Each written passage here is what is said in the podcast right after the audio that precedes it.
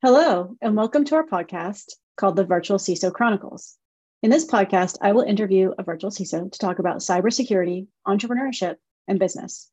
I'm your host, Caroline McCaffrey, one of the co-founders of ClearOps, a software platform exclusively for virtual C I S Os. These C I S Os are cybersecurity professionals who consult with, cyber, with companies to build cybersecurity programs. To tell you a little bit more about myself, I have over twenty-two years of experience as a startup lawyer, and I like to think of myself as an advocate, especially in the fields of data privacy and cybersecurity. But I grew up in an entrepreneurial home, and I absolutely love listening to people's stories. So I started this podcast to feature people who are working hard in cybersecurity to make the world a better place. Our guest today is Daniel Miessler. Thank you so much for joining me, Daniel, and welcome to the podcast. Yeah, thank you for having me. Uh, I'm really excited to be talking to you today. Uh, I, I have been following you for quite a few years now, um, but for our audience, can you please tell us a little bit about yourself? And if you can throw in some stuff that's non-security related, please do so. Yeah, sure. So I, I've been in security since uh, nineteen ninety-nine, and uh, I've done lots of different things throughout that time. I, I spent some time at Apple and I O Active and Robinhood and a bunch of cool companies, and I've consulted for like hundreds of others. Um, and the focus has mostly been on uh, offensive security. So like um, pen testing, red teaming, uh, security assessment of different types. And um, as of about five or six months ago, I'm now working sort of at the intersection of A I and security. I kind of went full into that and uh, doing my own independent thing now. As far as like things that aren't security, um, I play a lot of table tennis. I read a lot of books. Um, yeah, kind of, kind of a nerd. Oh, great. Well, I mean, so many, now you've opened up a bunch of new questions, but let's focus on what you're doing right now. So you said about five or six months ago, intersection of A I and cybersecurity. Why did that pique your interest? And then how did you make a decision to just put your full-time effort into it?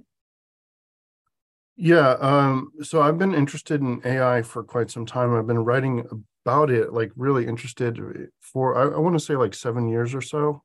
Um, I was part of an A I team at Apple uh, for, for a while there. And um, I did a deep dive on that. I, I guess that would have been around twenty seventeen or so. Um, I went and studied um, all of uh, Andrew Ng's uh, videos. Hmm. Which is a, he had a giant course on, on YouTube. So I went and did all the math and uh, learned what was called machine learning at the time. And I uh, just did a deep dive there, and I was super excited about it, but it was very hard to do anything with because the libraries are really, really difficult. Um, they're kind of kludgy. Um, so all your time wasn't spent on solving the problem. It was spent on like the plumbing of like getting data into a system and stuff like that. So that was a bit mm-hmm. of a turnoff. Um, but when this generative A I thing started based on transformers, that's when it became tangible. So I always have like a million different problems in my head that I wish I could solve. Um, because I, I like to automate things. I, I like having repeated tasks be automated and ha- have things be pipelines instead of like one-offs. So um, mm-hmm. I'm now taking all these problems that I have and turning them into pipelines and automating them with A I. And because I do so much consulting, it, and you know, as you will know, part of the V C I S O thing is you're just seeing everyone's problems all the time. Yep. And like, I'm doing one-off solutions to solve these things, and you could build frameworks or, or documentation or whatever, but ultimately, um, you you end up wishing that you could just uh, rinse and repeat with some of this stuff, um, and just mm-hmm. use all your time on your creativity and not on reproducing templates and that, that sort of thing. So I, I'm just really excited to be using this A I tech to solve a lot of the uh, security problems that I've been solving for whatever, fifteen years. Um, you've been solving security problems, which when you gave your background, you talked about being on the offensive side and a pen tester, but I'm picking up that you are also de- a developer. Am I right about that? Yes. Okay. So you are actively coding and creating systems for your clients, customers. One thing I want to sort of backtrack on what you just said so that we can explain it to the audience is you said that you became excited about this because Gen A I is based on transformers. Can you explain to our audience what that exact phrase means? Sure. Yeah. So, so there's a whole bunch of like previous versions of M L. Actually, the, I think this started like in the sixties, actually. Mm-hmm. And there was like expert systems, and there's it's basically people grasping at straws, trying to go in a direction that gets you to human intelligence or beyond, right? And and then they would be these doors, and they would open them. They would spend you know years or decades walking down that hallway, only to find out it was a brick wall at the end. So we've opened all these various doors.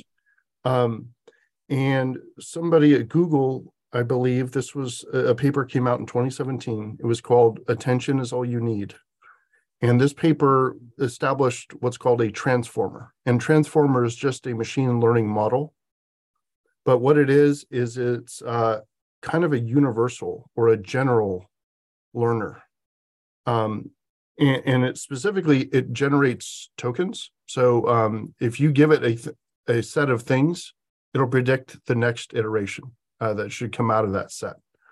Um, so it's really good at writing stories and stuff like that. Turns out, if you give it a whole lot of Russian literature, um, and then you ask it about the nature of reality, it could tell you about the nature of reality, because Russians talk a lot about human nature and stuff like that. So mm-hmm.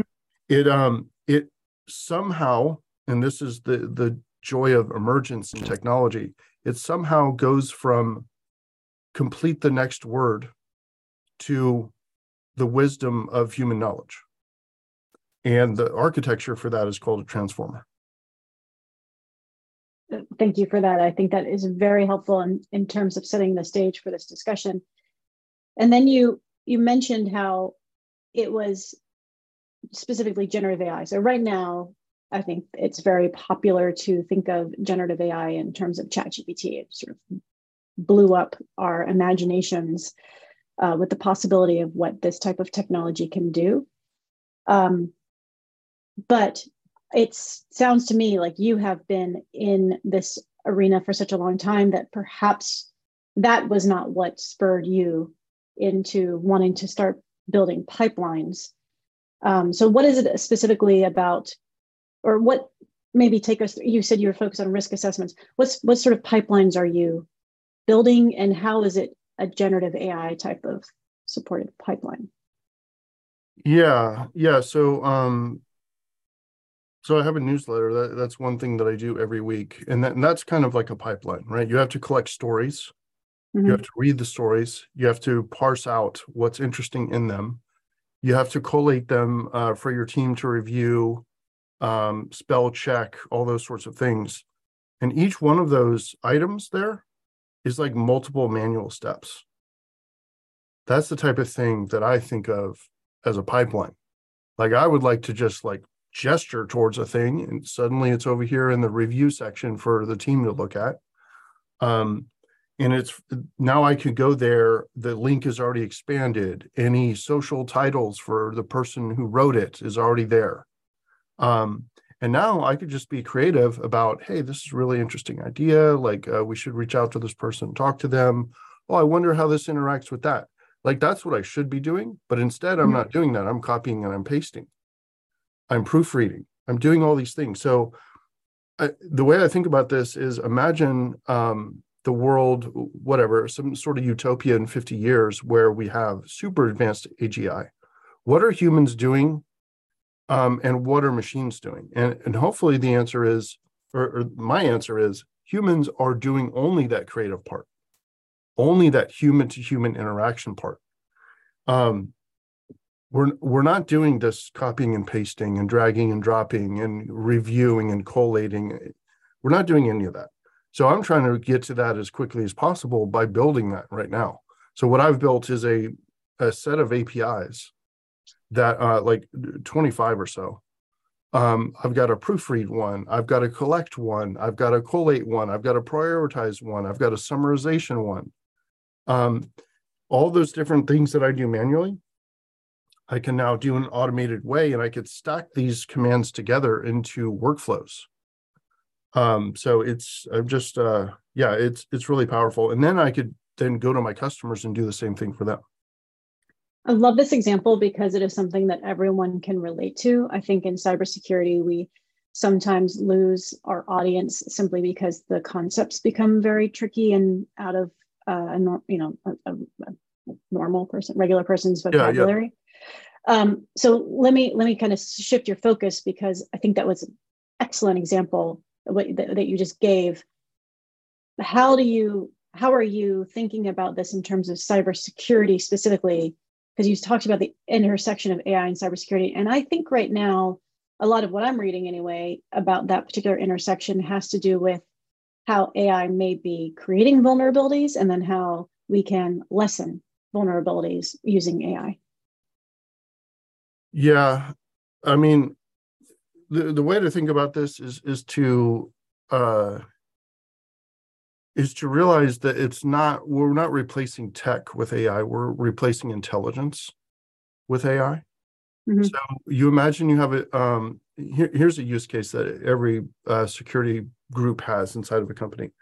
You have product teams, engineering teams pumping out uh, products. And they're just like, we have to go live, we have to go live. And then, of course, the C team is like, well, you got to get your security sign off beforehand. So they come over here, they bring their documentation, they upload to the whatever.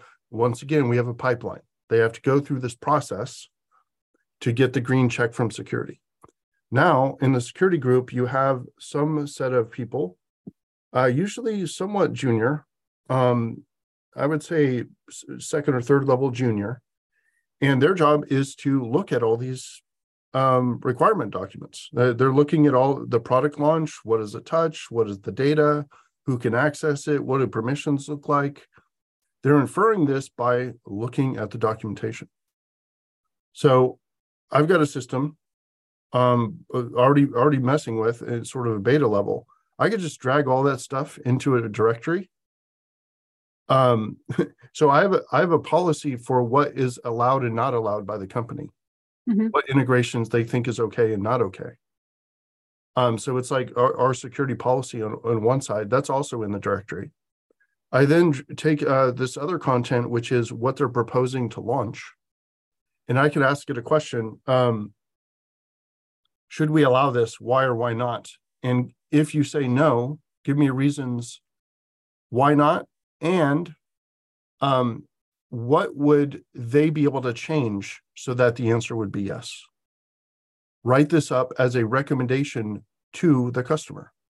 So useful. So now in ninety seconds, now in ninety seconds, we've just done what?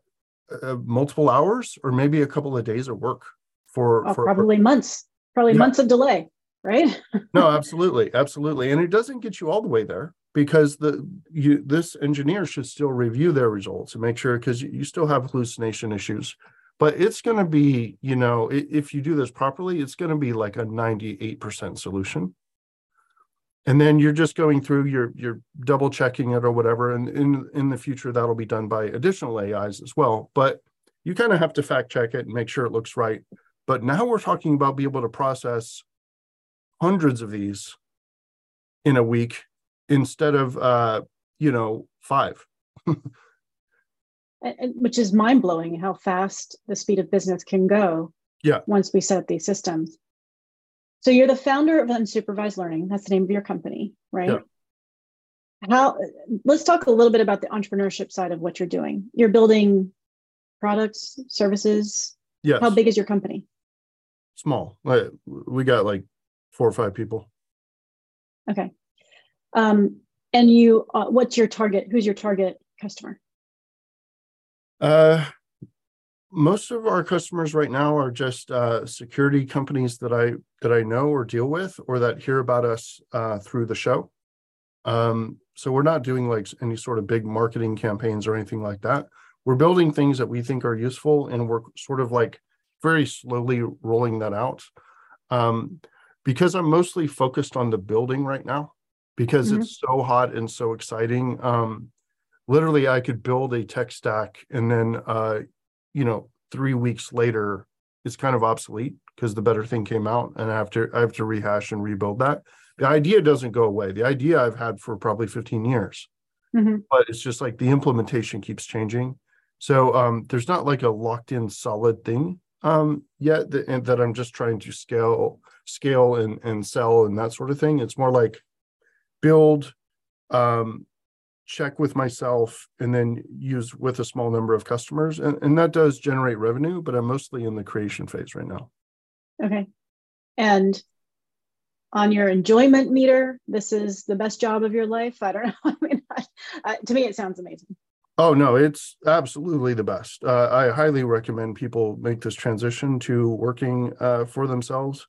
I mean, yeah, th- this is a this is a bit of a bigger topic, but um, there's a Yuval Harari, uh, one of my favorite sort of thinkers. He's actually a historian, but um, he talks about there's times and places for things like Christianity, um, uh, communism, Uh, capitalism, and these are tools that are good for humans at a particular point in time, and mm-hmm. they simply stop being good at some point. And I actually think one thing that has stopped being good is the idea of we're all workers working for this big corporation, and the corporation either needs us or they don't, so they fire, they hire. It's like this very kind of old school model. Um, I think what we need to be doing is waking up and saying, I love creating banjos. I'm going to make banjos today, and people are going to buy my banjos, right? Mm-hmm. I love helping people with cybersecurity. I'm going to figure out how to do that better, and people are going to buy my services. I mean, I think the natural, purest human form of creativity and happiness is when you're generating things that you really vibe on, and other people vibe on them, and you exchange value. I agree with that so much. I mean, I, I, I look, I'm a founder too of a, of a software company that is focused in this space. And um, I wake up every single day completely energized and ready to solve these problems that people bring to me. And, and even that I, when I use my own software. So I love that. I, I want to focus a little bit more though. So the name of your company, Unsupervised Learning, for our listener, why did you choose that name? Yeah. Uh, first of all, my partner, she she helped me pick the name. Um, I, I think we were messing with a few options, and she's like, yeah, this is the best one. So I got to give her some credit there. Um, but uh, basically, I love it because it's a play on words. So I, this name came from twenty fourteen. I think we picked it. Um, so unsupervised learning is a type of machine learning where you take, um, you dump in tons of data and it finds patterns. It finds patterns in the data. So that's a big part of the show. It's a big part of, like, I guess, my brand or my approach to life or whatever. I'm looking for ways to connect dots, to find, uh, to find like interesting um, mental models, but also just to improve humanity. I'm trying to connect all these things together. Um, the other thing about unsupervised learning is that it's kind of like, um, It, uh, it kind of like Finnish education, where um, unstructured um, play as learning, right? Instead of like mm-hmm. S A T as learning. So yeah. it's it's uh it's both learning without supervision um, and also a, a, an M L term. So it's got a nice double meaning. Yeah, I, I knew it was an M L term just from my time at Clarifai. Uh, so I, I was really curious. It was sort of a selfish question that I don't normally ask, because I, I was curious as to why you picked that particular name, because I really do. I love it. Now, you've started basically back in, I think I think I read nineteen ninety-nine with a blog and started right. to publish out. Do you, what do you think about the longevity of having been on You know, on the internet and, and giving your thoughts to people? And does that benefit you in starting unsupervised learning? It it really does. Uh, I mean, really, it's just like I, I keep doing more and more, I guess, emotive or true or pure versions of what I should should have been doing all along, or what mm-hmm. I have been doing all along. But I've been doing it all along, like, still with sort of hedged fear and hedged hesitation and and limitation, because I'm always working a full-time job. I'm always battling, you know, the nine o'clock meeting where we're talking about planning, but no one's actually going to do the thing we're planning anyway. So it's like, it's like you're kind of, in my opinion, wasting your time in a lot of these jobs. Mm-hmm. Uh, but it's really hard to make the jump. You know, you've made the jump. It, it's mm-hmm. really hard. And a lot of people will be like, why are you doing that? You can get, you're so smart. You can get a really, really good job somewhere else. And it's like, doesn't mean I should, you know? So it's like, yeah. um, the theme has been the same from the very beginning. So in the very beginning, I was learning things like T C P dump. And this is like ninety-eight. And I'm mm-hmm. like, oh, I need to learn this. And I would keep forgetting it. So I would write it down for myself. And then I was like, well, I should just put it online since I can reach reach it everywhere. Um, and then people started reading it and they're like, oh, this is the best explanation I've ever read. I'm like, well, I thought so, because I'm explaining to myself because I keep forgetting it. Um, and so I just kept doing that. And it, so from the very beginning, it was sort of like public sharing of the process of learning. And so, and that theme kind of like it, it endures all the way to today. I'm like learning in public. Yeah, I I really love the learning in public, plus the the optimism that you're bringing to the A I community in terms of right now. I, I listened to a podcast actually this morning where they talk about how the media tends to love the doomsday sort of dystopian future that is part of the A I discussion. And yet you're bringing to this podcast, and I think generally, the more optimistic, you said it yourself, utopian vision where humans get to be creative and the machines do the banal, boring, rote work that we all really hate doing and spend way too much time doing and, and frankly, avoid doing, uh, which is why things cause so much delay. Um, and, and so I, I'm, I guess I'm kind of thanking you versus asking you a question because I, I really do appreciate that positioning. But where does it come from? Um, I'm not sure exactly where it comes from. I, I'm sure it's multivariate, but um, I don't know. I, I've just always, I, I feel as a security person, like it's very easy for me to see flaws in people and things and systems and just be like, this building could come down. Like it's easy to bypass that security. But um, I, I love, I love the idea. Um, so, so I have a mission for unsupervised learning, which is to increase eudaimonia on planet Earth. And eudaimonia is one of my favorite names. It's uh, E U is good. This is Greek, so E U is good, and da- daimon is like soul or center or person. So think happiness, but higher level satisfaction, but higher level a um, a struggle towards something meaningful that produces deep fulfillment in you, yeah. right? Um, and I also like the etymology of security, which I believe is like sits underneath this eudaimonia. Security is also a uh, combined word. Se uh, in Latin is without, and cura is worry, without worry. So once again, I'm back to the human. It, for me, everything is humans. Like for me, science serves art. Um, tech serves humanity, right?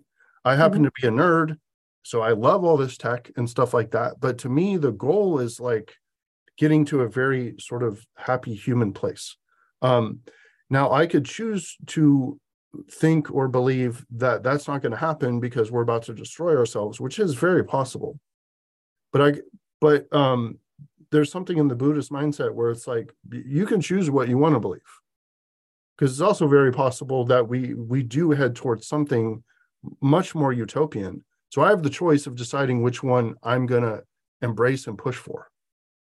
And I choose the positive. So if, if for people who are listening, I did not tee you up for that question, obviously, but it was exactly the way what I was hoping you would respond with based on uh, all the things I have read that you've put out into the world. And I, I just really wanted to make sure that you talked about that because I one hundred percent agree with you. And perhaps this is a commonality amongst founders, but we have that optimistic viewpoint of the future. Um, but I strongly believe that we are trying to, as a species, get to our, get ourselves to a more utopian place rather than the dystopian one. And when people ask me questions about A I taking over jobs and doing these very uh, terrible things to humanity, I, I can't help but say, I just don't have that viewpoint. Um, so I appreciate that you you gave that. I know we're running close to the end of time. I do want to ask a couple more questions. You talked that you, you mentioned that you read a lot, and I would love for you to give our listeners maybe a favorite cybersecurity or business book or couple uh, that you would recommend.